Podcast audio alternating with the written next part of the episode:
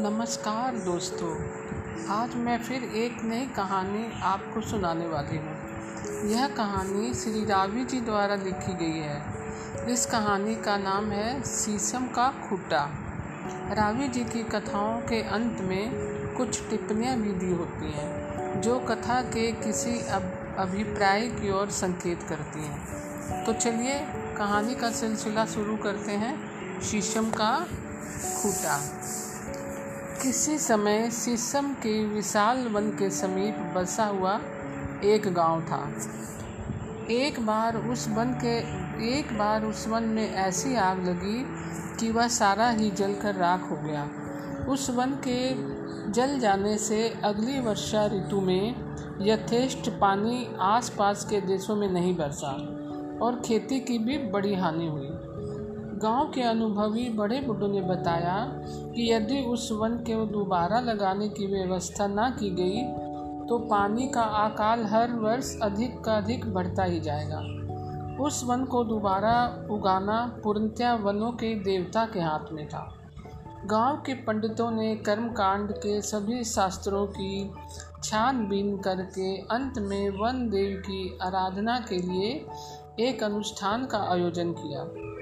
शास्त्रीय विधान के अनुसार उस अनुष्ठान के अंतर्गत यह आवश्यक था कि शीशम के नए बनाए हुए एक विशेष आकार के खूंटे से बांधकर गाँव के सभी बैलों की पूजा की जाए। इस प्रकार जितने बैलों की पूजा की जाएगी, उससे दस गुने वृक्ष उगेंगे। और जितने घेरे में यह वृक्ष उगेंगे, उसकी दस गुनी धरती को सींचने योग्य जल बरसेगा। परंतु इन नए खूटों को बनाने के लिए शीशम आए कहाँ से? यह एक समस्या हो गई। लोगों ने अपनी अपनी बैलगाड़ी जोती और चारों दिशाओं में शीशम के वृक्ष की खोज के लिए निकल पड़े।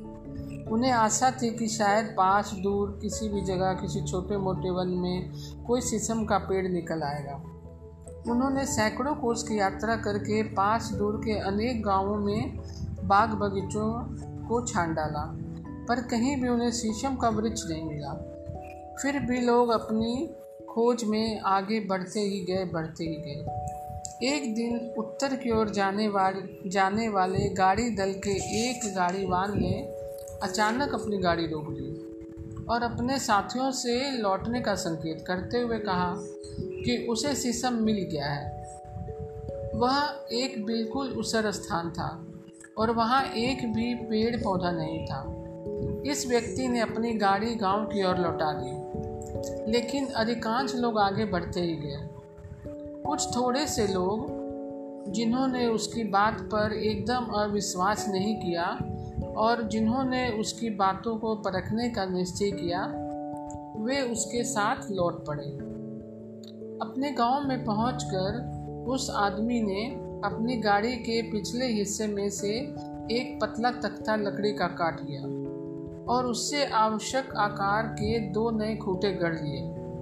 उसके साथ लौटे हुए दूसरे किसानों ने भी उसका अनुसरण किया। उस गाँव की सभी गाड़ियाँ शीशम की बनी हुई थी। मेरे कथा गुरु का कहना है कि उस गाँव में वन देव की पूजा का अनुष्ठान छोटे पैमाने पर प्रारंभ हो गया है और उन लौटे हुए लोगों में से कुछ लोग अपने दूर गए ग्रामजनों को लौटाने के लिए निकल पड़े हैं।